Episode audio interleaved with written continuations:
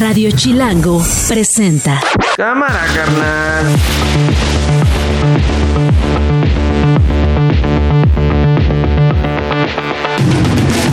Viernes 2 de febrero del 2024, una de la tarde. Soy Nacho Lozano y esto no es un noticiero. Así suena el mediodía y no veo que se vuelva a la época en que dominaban los de la delincuencia organizada. No veo hacia adelante un narcoestado. El protagonismo que ha alcanzado el Congreso de la Unión en esta fase tiene el signo de una intensa pluralidad política que impacta el perfil de los grupos parlamentarios, ya sea por su identidad con el partido en el gobierno o con los de oposición es sumamente grave que vinculen su carrera política con el financiamiento del crimen organizado. Este reportaje en la prensa internacional no solo es una afrenta para usted, sino también es una ofensa para 130 millones de mexicanas y mexicanos. El ministro Pérez Dayan. Y no es un tema personal, ¿eh? No estamos hablando de personas. Es un tema que va más allá de personas o de los que tienen la responsabilidad temporal del mandato de custodiar el Estado de Derecho. Ella está en ese mecanismo mecanismo en el gobierno de, Baja California. La buscaron para ver su situación, para darle protección. Tiene protección, manifestó que estaba bien. Ella, en efecto, está acusando a la presidenta municipal. Sobre el atentado del día de ayer, yo no estoy señalando a la presidenta municipal de Tijuana, Monserrat Caballero, que ella sea la responsable de este hecho. Esto yo sí lo quiero dejar en claro. Esto no es un noticiero. De la tarde con dos minutos. Yolanda Caballero es periodista. Eh, su camioneta fue atacada, como decíamos, eh, quedó parcialmente quemada con el asiento atacado. Este atentado ocurrió el jueves pasado, es decir, ayer, mientras ella se encontraba realizando sus labores en la colonia Loma Dorada. Yolanda está en la línea telefónica. ¿Cómo estás, Yolanda? Gracias por tomarme la comunicación. Nacho, ¿qué tal? Muy buenas tardes. Pues preocupada, igual que mi familia, concernados por lo que pasó y pues desde luego también en, alerta. Eh, a ver, eh, eh, preocupada por qué, Yolanda, lo puedo entender, pero ¿qué te preocupa? Bueno, es evidente que este ataque que se hizo, pues es totalmente cobarde llegar incendiando un sujeto que llega, rompe el vidrio con una piedra, eh, lanza gasolina, le prende fuego a mi auto como, como quedó eh, precisamente ahí evidenciado en las cámaras de videovigilancia. Desde luego, es, motivo para estar preocupada, totalmente. Eh, más bien, la pregunta iba por el sentido de ¿De dónde vendría este ataque? El presidente había dicho que tú responsabilizas a la alcaldesa de, Tijuana, que habría sido una acción que vendría por allá. Creo que tú aclaraste lo contrario, Yolanda. Efectivamente, yo creo que no se, tiene que aclarar esta situación. Primero, yo desconozco quién cometió este cobarde hecho. Em, y, y sí le aclaro al presidente Andrés Manuel López Obrador, yo en ningún momento he señalado que la presidenta municipal de Tijuana, Montserrat Caballero, ha sido responsable de esto. yo no la he señalado a ella. Lo que sí he señalado, que justo en menos de una semana se dan eh, dos agresiones precisamente en mi contra por parte de esta funcionaria, la máxima autoridad aquí en la ciudad de Tijuana, a raíz de que, de que su servidora pues ha sido crítica. ¿Qué eh, agresiones han sido? ¿Cómo la, eh, ¿Cuándo ocurrieron, Yolanda? ¿Cómo se dieron? Ha sido lamentable. La primera a través de redes sociales, ah. donde, donde, donde precisamente yo eh, pues hago crítica respecto al gobierno. Ella ingresa a través de su cuenta eh, de Facebook personal y bueno, ella, eh, palabras más, palabras menos, me llama ignorante, justo cuando se hace crítica a, la administración de gobierno, a los recursos que, que tiene el gobierno para destinarlos en la ciudad. Ella me llama ignorante me llama que es un acto de desesperación de mi parte, incluso también de manera textual, eh, sí, te lo, sí te lo comento. Ella, ella ha dicho, jamás verás un peso en mí, como si mi crítica hacia el gobierno, como si mis cuestionamientos como periodista eh, estuvieran relacionados con estarle solicitando algún tipo de recurso. Esto es falso y no debe de ser y no se tiene por qué señalar así un periodista. ¿Ella sí te lo dijo o fue también por mensaje de X el de mí no recibirás dinero? Eh, es, esto lo ha puesto en mi cuenta de Facebook mm. eh, y donde además eh, eh también eh, me, me, señala, me, me pone que pues que requiere un poquito de inteligencia, vaya, sí, sí son agresiones directas y lo llamo así en, con toda la palabra porque se hace a raíz de una crítica hacia el gobierno. Ok, eh, cuando te preguntaba qué te preocupaba, entonces creo que la preocupación es amplia, ¿no? Por un lado, el saber de dónde viene. de redes sociales y después escaló de manera personal en un evento público.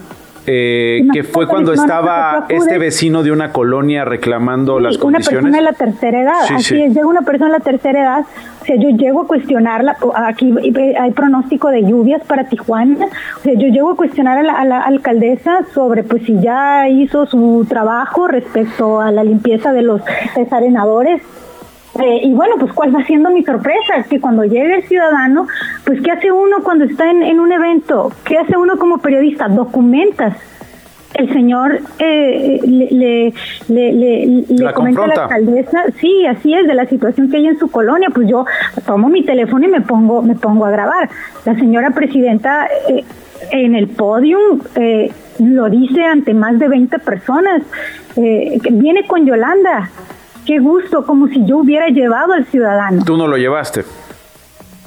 Por Dios, o sea, yo no necesito y nunca he necesitado de un intermediario. Ok, no, no, está bien, eh, eh, creo, aclararlo. Entonces, insisto, la preocupación es amplia, Yolanda, entonces, porque por un lado está eh, esto que estás describiendo con la alcaldesa Montserrat Caballero, y por otro lado está la preocupación también de saber quiénes son los que atacaron o mandaron atacar los autores materiales e intelectuales del ataque de ayer a tu camioneta. Así es, y yo lo que le pido a la Fiscalía General del Estado es que es que investigue y que se investigue a profundidad eh, esta pues esta situación. ¿Ya denunciaste? Sí, claro, fui a la Fiscalía eh, General de la República. Eh, aquí no tenemos oficinas de la FEARLE, pero la toma la Fiscalía General de la República. Y sí, yo sí señalo que, que en definitiva, o sea, es, este es un es un tema eh, por mi ejercicio periodístico. Yo no tengo enemigos, o sea, no no tengo problemas con otras personas. Y solo espero que esta situación se aclare. Mi familia está preocupada, o sea, yo estoy preocupada, o sea, ¿qué puedo esperar después? Eh, ¿Qué decisión has tomado sobre tu cotidianidad como periodista, Yolanda? extremar precauciones. Ahorita estoy a la espera de lo que me indica el protocolo eh, federal eh, y entonces se tomarán acciones para mi seguridad. Por ahora estoy bajo el protocolo del gobierno de Baja California. ¿Y te dicen las autoridades, te han compartido alguna línea de investigación sobre quién o quiénes habrían sido los que atacaron tu camioneta? No, eh, hasta ahora no. Eh, te comento la denuncia la que pusimos ayer por la noche. Este, no hay ningún detenido por el ataque. No, pero la fiscal me dijo que van a estar trabajando definitivamente en este tema y eso es lo que yo espero y confío que así que así sea. Pero sí le solicito a las autoridades pues que aclaren esta situación. Bueno, pues eh, si te parece Yolanda, mantenemos el contacto para para seguir eh, aclarando el asunto. Ojalá nos puedas compartir lo que las autoridades te digan sobre eh, pues esta relación con la alcaldesa y particularmente lo que sucedió ayer, que como dice subió de tono drásticamente, ¿no? Muchísimas gracias, este, estimado Nacho. Y nada más, este, si me lo permites, siento y, y lo digo y lo digo de frente, es reprobable que una máxima autoridad, después que una periodista eh, documenta eh, y, desde luego hace una crítica profesional hacia su gobierno, es reprobable que señalen que hay alguna afinación hacia algún actor político. Esto es reprobable y no, no debe de suceder ni en Tijuana ni en ninguna parte del país. Necesitamos condiciones para ejercer el periodismo de manera libre. Muchísimas gracias. Gracias por tomarme la comunicación y mantenemos eh, el contacto. Cuídate mucho, Yolanda. Gracias. Es Yolanda Caballero, periodista ahí en Tijuana, con eh, esto, esto que supimos ayer, este ataque a su camioneta en la colonia Loma Dorada. Ella estaba dentro de las instalaciones de su medio realizando eh, pues una entrevista en Noticias de Tijuana cuando eh, unos sujetos se acercan a la camioneta, rompen un cristal, echan lo que parece un, un artefacto casero y comienza a incendiarse, digamos, el asiento del el copiloto. Ella no estaba dentro de la camioneta, ella estaba, insisto, dentro de las instalaciones de su medio de comunicación y ahí está eh, lo que ella piensa acerca de lo que ha pasado en los últimos días. Una con diez. Esto no es un noticiero con este asunto, ahora nos vamos con este asunto que viene desde la Cámara de Diputados, desde el grupo parlamentario de Morena, que ha amenazado, que ha eh, anunciado que presentaría una solicitud de juicio político contra el ministro de la Suprema Corte de Justicia de la Nación, Alberto Pérez de Ayán, quien además encabeza la segunda sala de la Suprema Corte de Justicia de la Nación, por otorgar el voto de calidad que declaró inconstitucional la ley de la industria eléctrica que había promovido el presidente Andrés Manuel López Obrador. Esto fue lo que dijo el coordinador de los diputados de Morena, Ignacio Mier el ministro Pérez Dayan. Y no es un tema personal, ¿eh? No estamos hablando de personas. Es un tema que va más allá de personas o de los que tienen la responsabilidad temporal del mandato de custodiar el Estado de Derecho. Es lo que dice el coordinador de los diputados de Morena. Esto a menos de 24 horas, insisto, de que se declarara inconstitucional esta reforma a la ley de la industria eléctrica eh, que el presidente Andrés Manuel López Obrador básicamente había diseñado para eh, sacar del juego a los inversionistas privados en ese sector. Los diputados de Morena eh, lo dijeron ayer, ya escuchamos al coordinador, también había hablado la vicecoordinadora Aleida Alavés, quien eh, dijo, mm, el ministro no asumió los procedimientos internos para la deliberación que hizo la tarde del miércoles. Dijo, no es un tema personal, no estamos hablando de personas, es un tema que va más allá eh, así lo sostuvo, como lo acaban de escuchar, el propio coordinador de la bancada. Eh, es una respuesta por parte de este grupo parlamentario a eh, lo que hizo el ministro Pérez Dayán. Presidió el miércoles la votación en la Suprema Corte, decidió con un voto de calidad invalidar esta ley que fue aprobada en el Congreso en el 2021. Dos ministros votaron en contra, dos ministros votaron a favor del amparo que argumentaba que la ley tenía afectaciones al medio ambiente que violaba la Constitución y hubo un voto de calidad a cargo de Pérez Dayán, presidente de esta segunda sala, que rompió el empate. Vamos a poner en contexto, a intentar comprender este momento. Tito Garza Onofre, investigador del Instituto de Investigaciones Jurídicas de la UNAM. Tito, gracias por tomarme la comunicación. ¿Cómo estás? Querido Nacho, qué gusto saludarte a ti y a todo tu auditorio. Todo bien, por fortuna. ¿Cómo, cómo viste esto? ¿Cómo, ¿Por dónde empezamos, Tito?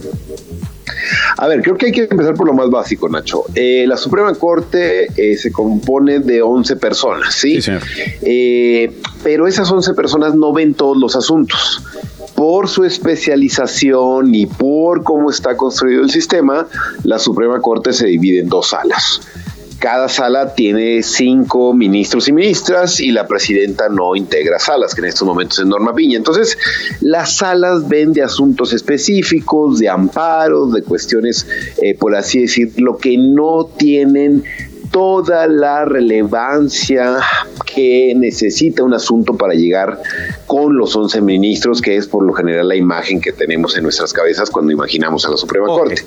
Entonces, en estas salas, Nacho, eh, llegan amparos de casos específicos, ¿sí? Y así fue como llegó el caso de la ley de la industria eléctrica, que ojo, Nacho, creo que esto hay, hay mucha, mucha, eh, eh, se está un poco perdiendo la discusión al respecto. Lo que estamos viendo aquí es que las empresas afectadas por la nueva ley de la industria eléctrica se están amparando, alegando que van cuestiones técnicas en contra de la Constitución. Entonces, lo que estamos viendo es que no se echa para atrás toda la ley de la industria eléctrica, sino para aquella empresa que se vio afectada, Correcto. no se le va a aplicar la ley de la industria eléctrica. Sí, es correcto. Ahora, eh, eh, ¿qué papel juega, digamos, en la discusión de esta semana del miércoles, Tito, el voto de calidad?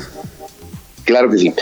al ya caer un asunto a una de estas salas, Nacho, compuestas por cinco personas, eh, uno de los ministros que la conforman, el ministro Javier Laines, quien ya había sido ponente de un caso anterior y que él puso a votación de estos cinco, de sus colegas, de los otros cuatro, si debería o no participar en la discusión porque ya sabía cómo iban a votar y porque su proyecto no alcanzó eh, una mayoría, dijo me recuso y ya con una nueva integrante, pues que ellos decidan. Entonces quedan dos a dos, ¿sí? Quedan cuatro, cada uno vota eh, eh, empatado, es decir, dos a dos, dos personas para que sea constitucional, dos para que sea inconstitucional.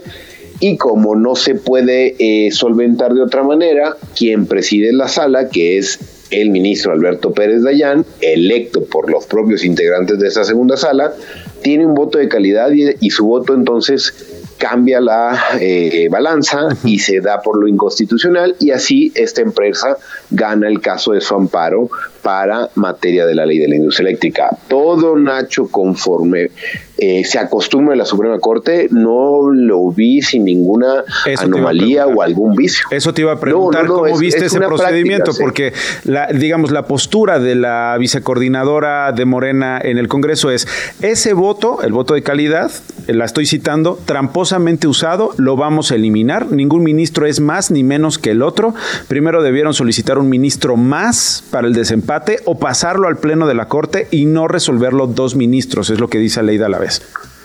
No, bueno, esto no, no, no, no conocía las declaraciones Nacho y esto no, no, no puede ocurrir así como tan sencillo como decir hablemos de algo más ahora. Sí, sí, sí, vamos a subirlo al pleno, ¿no? O sea, no, no, no, en absoluto. Súbanlo al pleno. Los procedimientos están reglados en la ley de amparo, el artículo 56 de la ley de amparo, si no más me equivoco, es el que habilita estos mecanismos, porque si no así de por sí. Artículo 56 para confirmar, cuando uno de los ministros se manifiesta impedido en asuntos del conocimiento del pleno o la sala, los restantes calificarán la excusa. Si la admiten, estos van a continuar en el conocimiento del asunto. En caso de empate, quien presida tendrá el voto de calidad. Es lo que dice el artículo 56 de la ley de amparo, ¿no?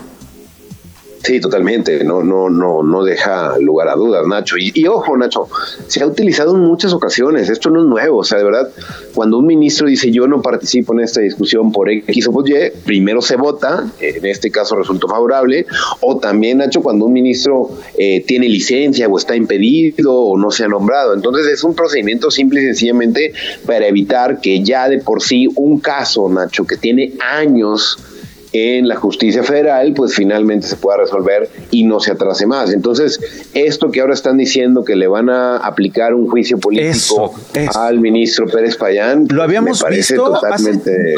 ¿Habíamos visto un juicio político contra un ministro, Tito? Mira, no, no se ha visto, Nacho, en la historia, que por lo menos desde el 94, en la historia contemporánea de la Suprema Corte no se ha visto esto, pero también hay que decirlo, Nacho, es muy común que los diputados, que los representantes populares eh, salgan con la idea del juicio político como si fuera la manga del muerto, ¿no? Las eh, propuestas que se han presentado para que corra un juicio político en contra de ministros, de jueces, de secretarios de Estado, presidentes, expresidentes, etcétera, etcétera, parecería una práctica que resulta redituable en la narrativa o en la, en los tiempos electorales pública.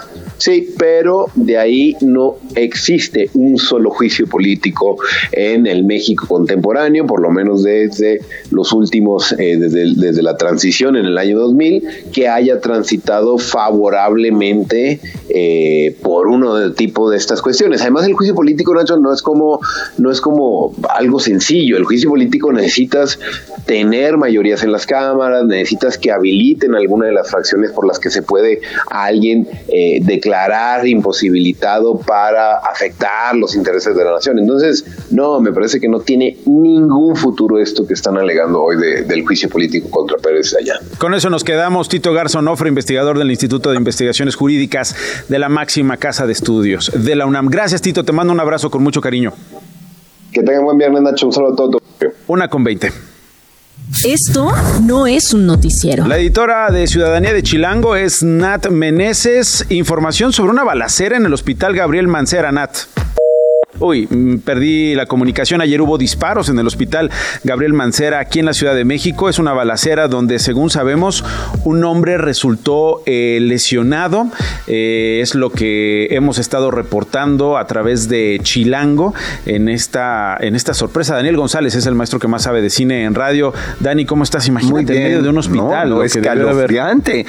Si algún espacio debería de estar libre de cualquier violencia y agresión es un hospital. Bueno, Nat Meneses es editora de Ciudadanía. Ya te recuperamos, Nat. ¿Qué sabemos de la balacera de ayer? Hola Nacho, pues mira, ayer en la tarde, más o menos como a las 3, 4 de la tarde, empezaron a circular versiones, ya sabes, en redes sociales, donde decían que había disparos dentro, o que se habían escuchado disparos, dentro del Hospital General Regional 1, que es mejor conocido como Gabriel Mancera, un hospital del IMSS. Eh, las primeras versiones solo hablaban de los disparos. Al lugar llegaron policías de la Secretaría de Seguridad Ciudadana. Posteriormente, eh, la Secretaría informó que alrededor de las 3 de la tarde llegaron a las instalaciones del hospital por este reporte de eh, disparos con arma de fuego.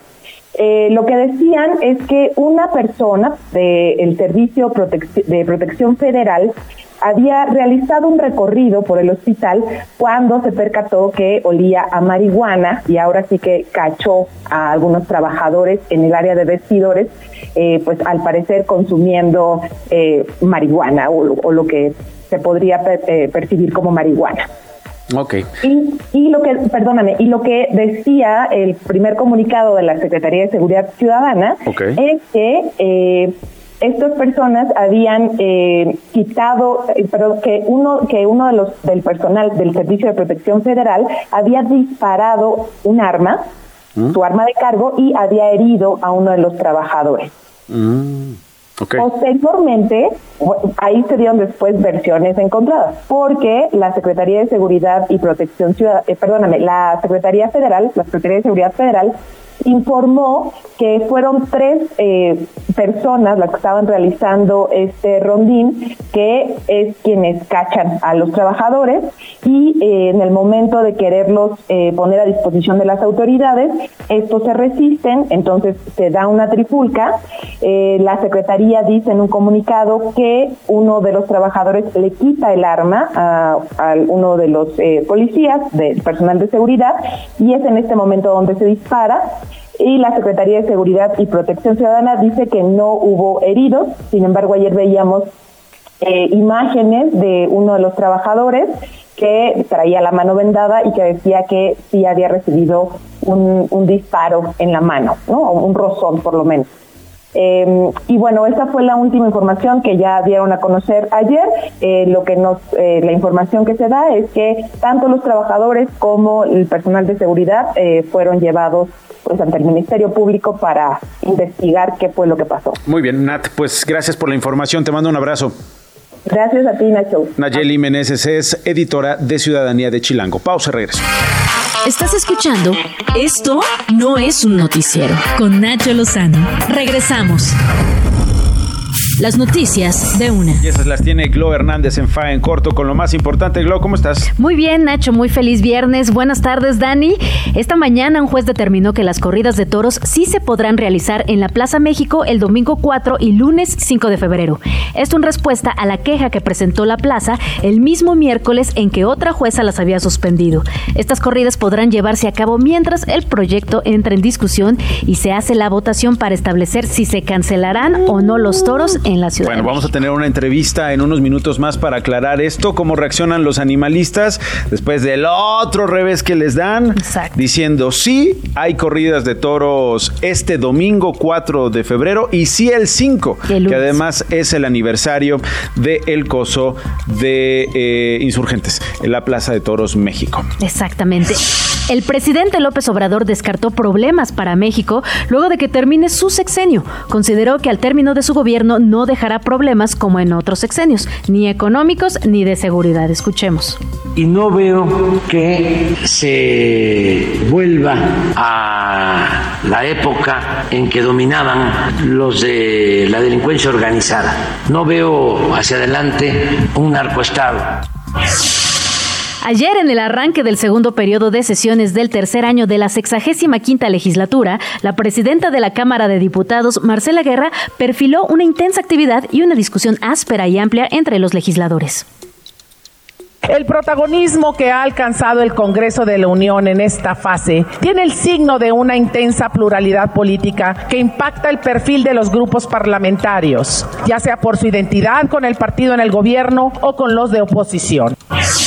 Y por cierto, se tomaron puentote, pues en este inicio de sesiones de los 500 diputados federales solo asistieron 284 y de los 128 senadores de todos los grupos parlamentarios, únicamente 78 estuvieron presentes.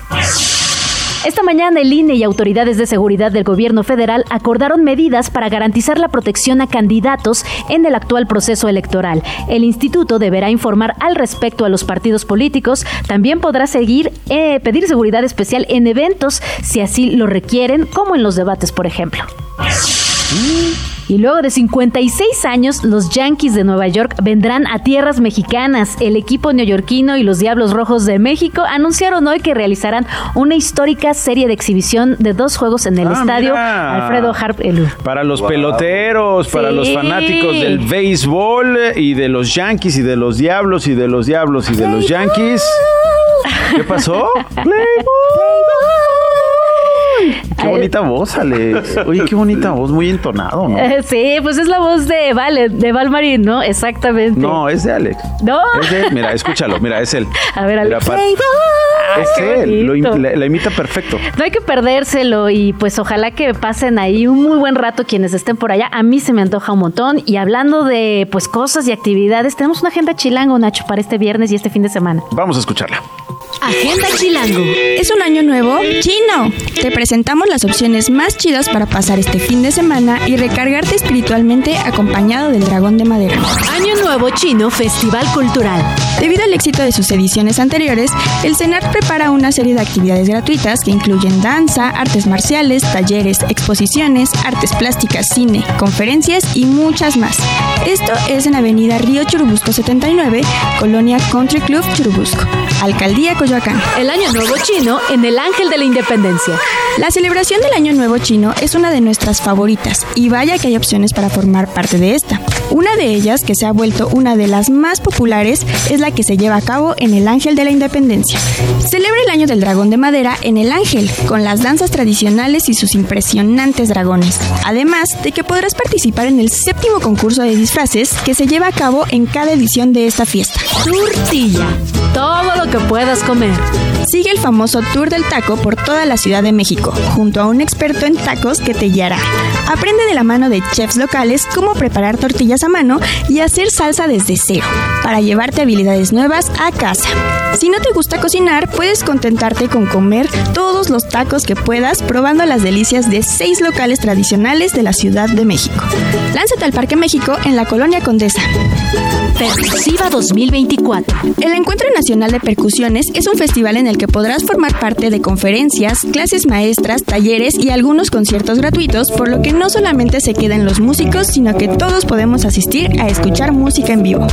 Las sedes del CENART que recibirán a Percusiva 2024 son la Escuela Superior de Música, el Auditorio Blas Galindo, la Plaza de las Artes y el Aula Magna José Vasconcelos.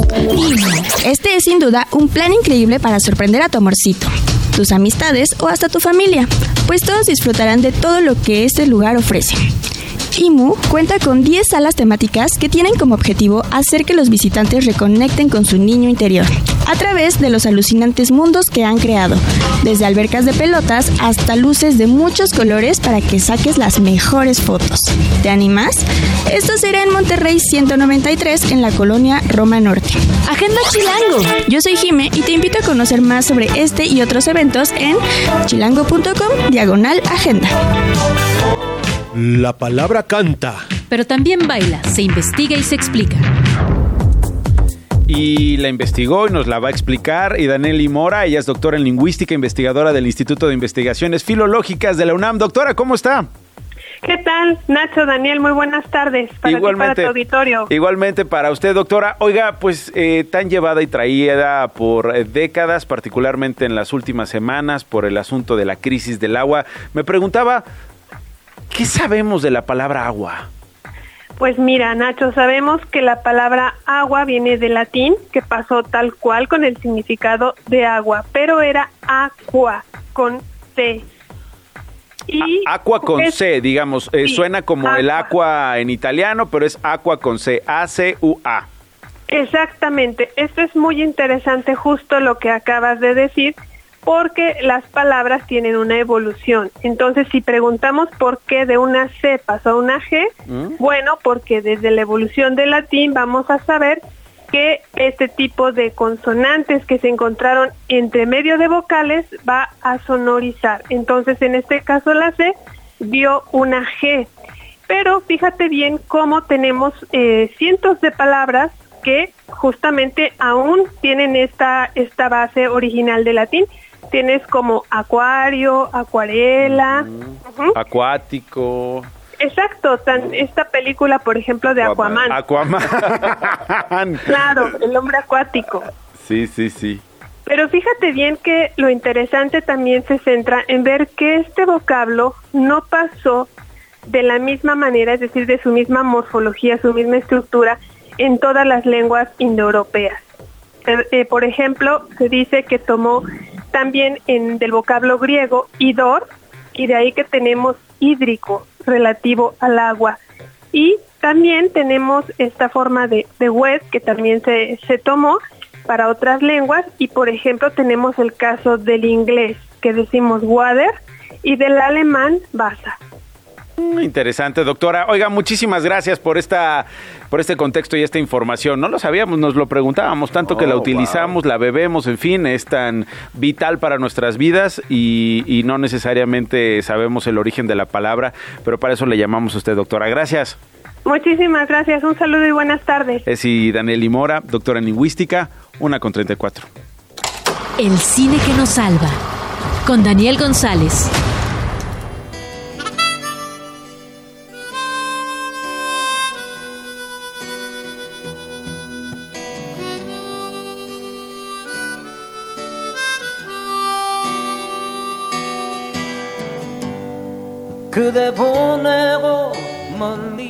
Daniel González. Nacho, eh, ¿imaginas un reencuentro 20 años después con una persona que durante la infancia alimentó tus primeras fantasías amorosas?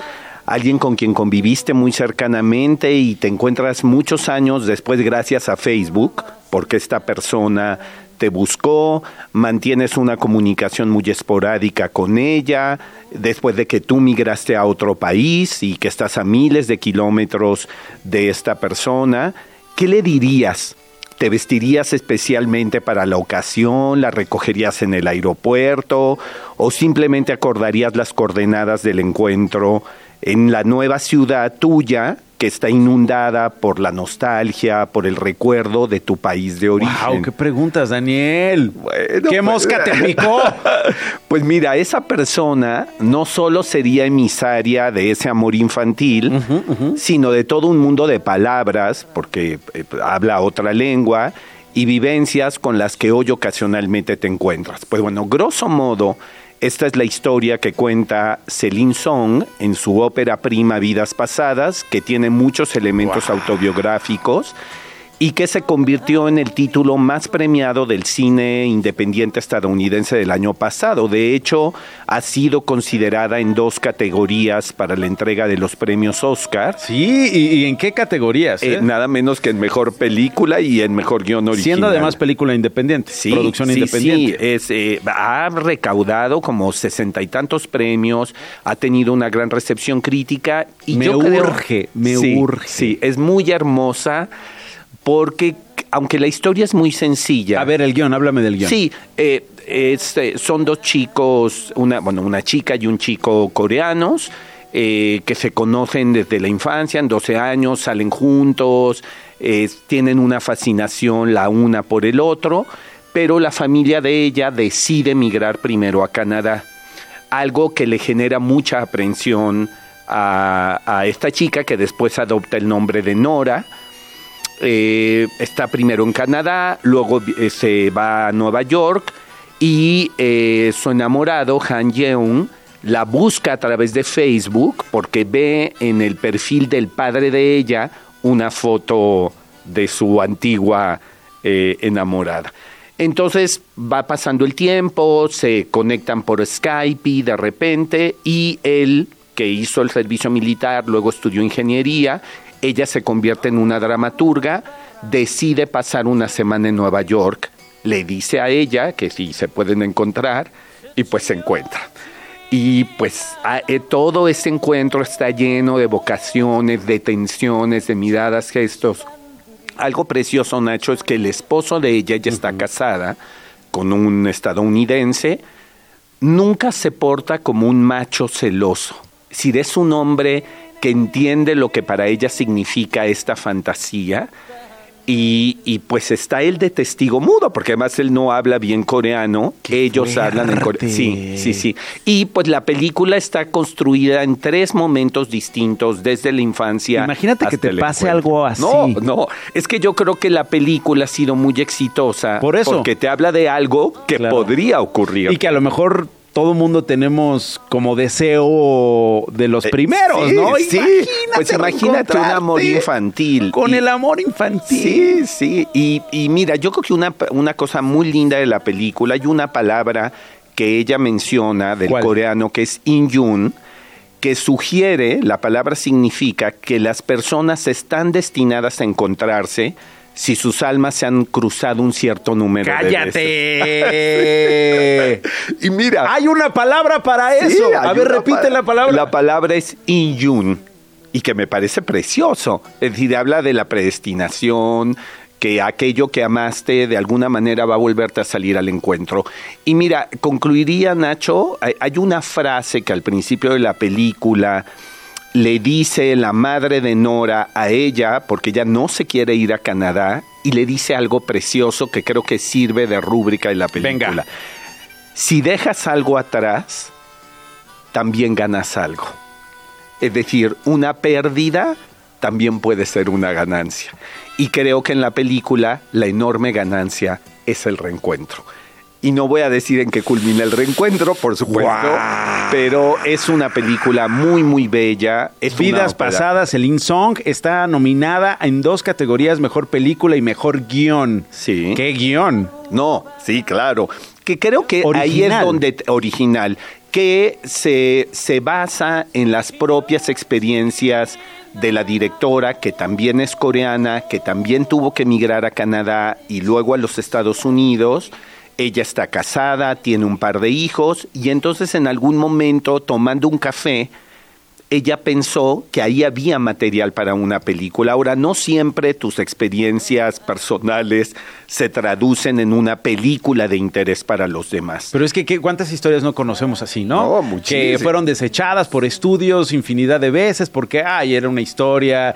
¿A quién le importa saber un episodio de tu vida? ¿A quién le importa saber que pasaste por algo así? Y se vuelven un éxito, se vuelven parte de la historia del cine ¿No? Sí, y es que... ¡O no! Sí, o no. Y, y, luego pasan décadas y alguien se reencuentra con esa película y dice, ¿qué es esta película que se filmó en los 50? y la pone de moda o la pone a discusión, a estudio, y se vuelve un fenómeno sin que los creadores se enteraran, porque muchos a lo mejor murieron. Por supuesto. Y el pasado siempre está presente. Que eso, esa idea me encanta el pasado no es algo perdido solo en un rincón de tu memoria, sino que es algo que está fluyendo permanentemente.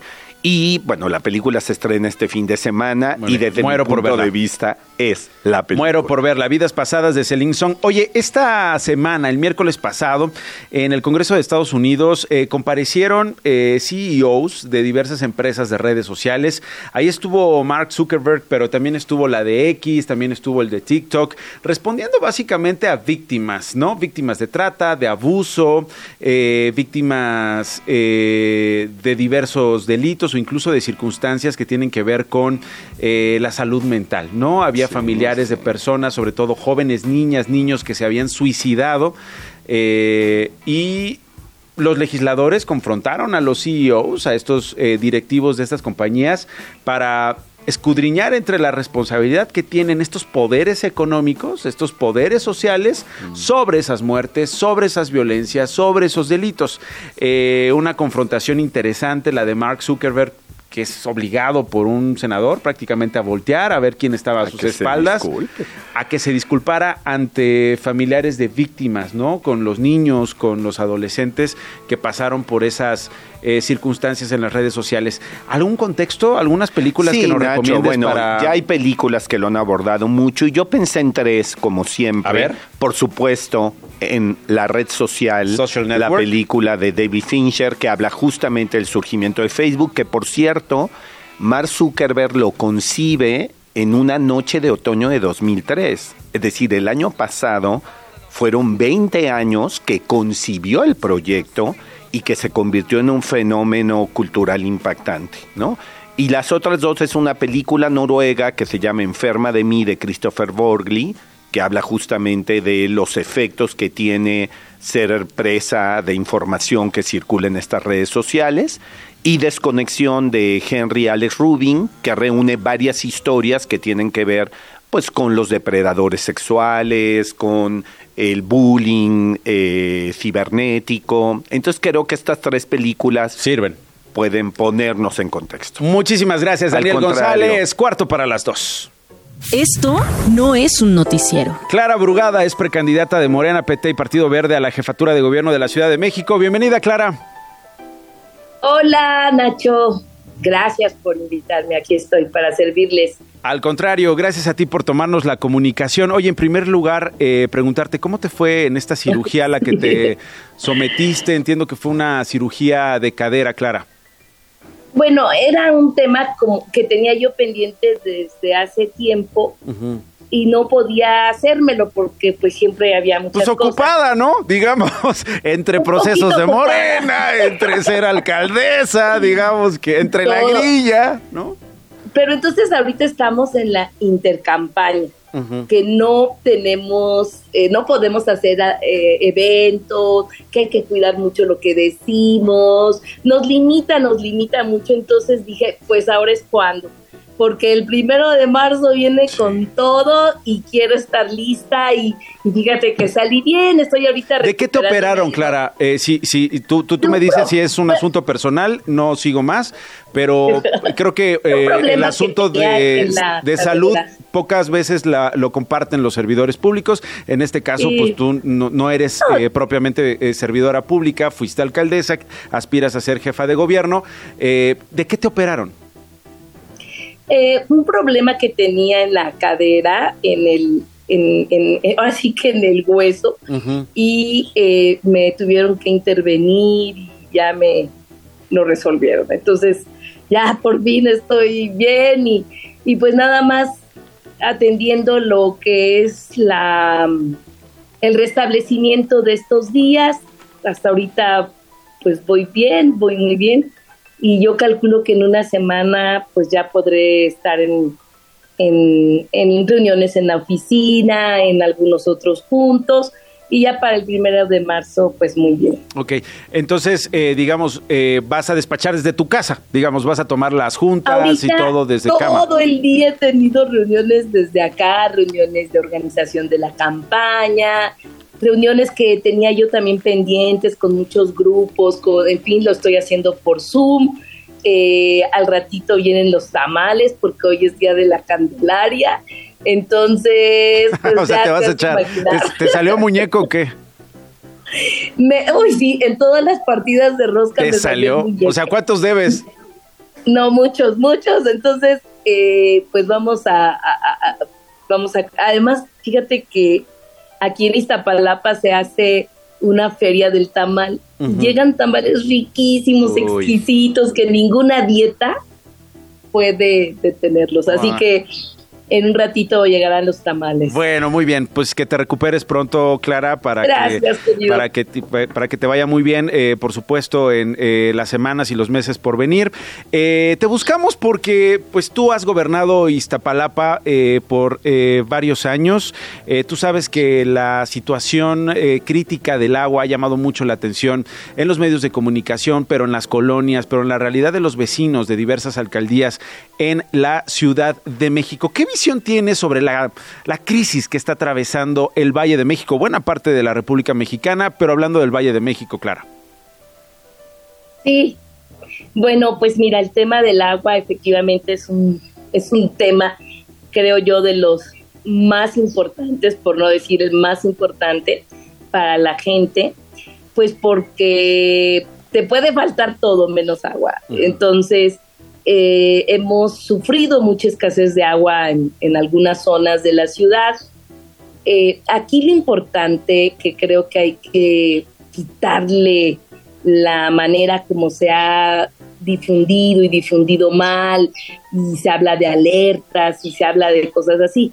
A ver, la Ciudad de México, el 60% del agua que consumimos no viene del Cutzamala, viene de nuestros propios mantos acuíferos es decir, del subsuelo, el 60%. El 40% sí viene de fuera, pero de ese 40%, la mitad viene del Lerma, que es otro sistema en el, eh, también pegado a la ciudad en, el Estado de México, y el otro 20% del Cutzamala. Entonces hemos tenido una sequía como nunca antes se había tenido hace 80 años, no habíamos sufrido una sequía como la estamos sufriendo. Entonces, por supuesto que esto afecta a la ciudad, sí, pero creo que están haciendo uso incorrecto eh, que no debería hacerse sobre el tema del agua, ¿no? Eh, se habla y se dicen muchas cosas que son... ¿Quién es? Pues ¿A qué te refieres? ya sabes quién es. Ah, bueno, eh, eh, ¿Para qué te digo si ya sabes quién es? dices tú los que líderes del frente... no puedo en esta etapa decir muchas cosas, pero hay voces que están diciendo cosas que son todas mentiras, todas mentiras, entonces, bueno, de toda la pero, cantidad pero entonces, de agua, déjame entonces nada más ahí para, para, como dices tú, no caer en este asunto que además está regulado por el INE y, que tiene que ver con las intercampañas y apostando, por supuesto, no al amarillismo o a la manipulación de la información. Es, un, es, es una situación importante, ¿no? Eh, la que se ha venido discutiendo desde hace años. Es falta de infraestructura es falta de qué, claro. el diagnóstico. A ver, ¿cuál es tu diagnóstico? ¿Cómo pensamos que pueda avanzar? Entonces, primero, bajarle a ese amarillismo de que nos vamos a quedar sin agua, de que, o sea, sí, tenemos una sequía debido al cambio climático, que ahora tenemos más lluvia en exceso, o frío en exceso, o calor en exceso, o sequía en exceso. Llevamos tres años así y sí tenemos que prepararnos para enfrentar el cambio climático. Pero de todas las fuentes de agua hay una con la que tenemos problemas, que es Cutzamala, pero no es que toda la ciudad se vaya a quedar sin agua. Y eh, importante, ahorita hay coordinación permanente, urgente entre el gobierno federal, el gobierno de la ciudad, el gobierno del Estado de México, el gobierno de los estados metro, de los demás estados que están alrededor de la ciudad para que la situación no afecte como están ah, eh, diciendo y poniendo y en alerta y todo. Sí debemos de estar pendientes y más que pendientes, ocupados en un proceso de sustentabilidad, de cambio de modelo de gestión de agua. Históricamente, mira, recuerda que era acá, ¿no? Eran lagos y durante 500 años desecaron los lagos. Bueno, entonces, después, el tema que vino. Eso ya no era un mal uso como parte de malas políticas públicas, Clara. Eso no ya implica eh, un primer error ya, importante. Por ahí empieza el problema, ¿no? O sea, imagínate qué sería esta ciudad si hubieran continuado los lagos alrededor de ella, ¿no? Y que más bien la civilización y el desarrollo de la ciudad se hubiera hecho en medio de los lagos y no desecando los lagos. Ok. Bueno, después de toda esta etapa de la conquista vino todo un tema de... Eh, eh estoy teniendo... perdón, Clara, ahí te, ahí, te perdimos. Eh, eh, ah, te perdimos. Bueno, Sí, pero a ver, sí, ya, ahora ya te escucho bien. A ver si te puedes adelantar unos siglos. ahora no, no, no, empieces en la conquista porque ya me quedan unos ya, minutitos. Ya voy terminando. gracias. ya voy terminando. Mira, se trata, bueno, después se trajo agua de fuera, se consumía así de rápido y se sacaba lo más lejos posible. Entonces, ¿qué es lo que queremos? Es generar un modelo de gestión del agua que sea más sustentable. Y para eso tenemos que hacer, y empezó a hacerlo la doctora Claudia Sheinbaum, 17 mil millones de pesos se invirtieron durante cuatro años, del 2019 al 2022, eh, en el que se invirtió para captar más agua, para, eh, para que el agua fuera de mejor calidad, para infiltrar agua a nuestro propio manto acuífero. Se hicieron proyectos de humedales eh, muy importantes en varias partes de la ciudad. Se hizo la sectorización, así se le llamó, que es dividir en pedacitos la ciudad y desde cada pedacito tener el control automático que permitiera eh, evitar las fugas de agua, que permitiera eh, tener el control automático de cualquier cosa que sucediera. Entre otras cosas. Sí, sí, Mira, 37 mil eh, captadores de agua de lluvia en 37 mil hogares. Nunca ningún gobierno había invertido tanto como se hizo en esta etapa. Es decir, que se ha hecho mucho, muchas obras. O sea, por lo que me dices... 300 kilómetros. Por lo que me dices, se, le apuesta efectivamente a a nuevas tecnologías, se le, se le apostaría a un asunto de infraestructura que eh, estás detallando eh, eh, ocurre en esta administración. Sin embargo, el problema continúa ahí. A mí se me acabó ya el tiempo, estamos llegando al ah. final.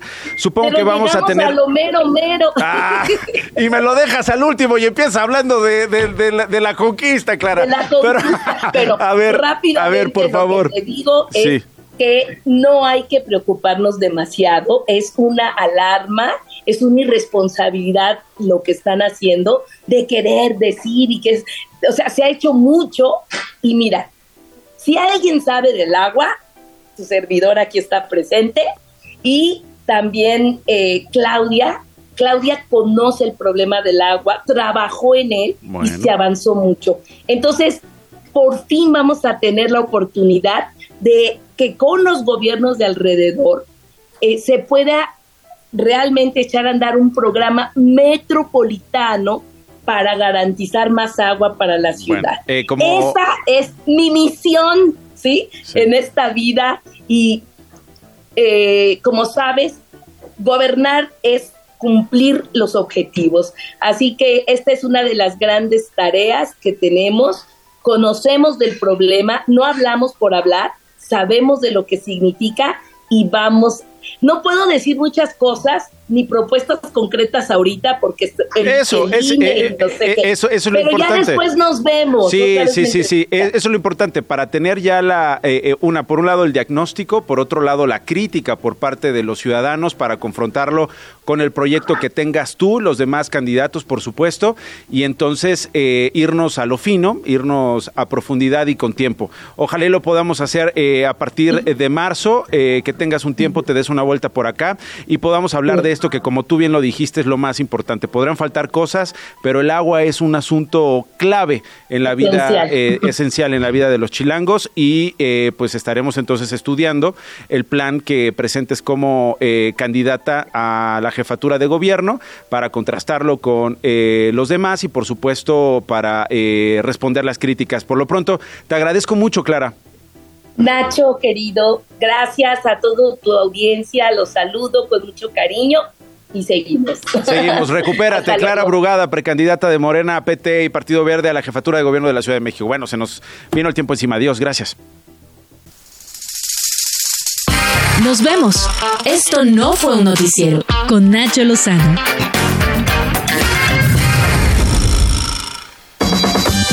Radio Chilán, Radio Chilán, 105.3 FM. La radio que... Viene, viene.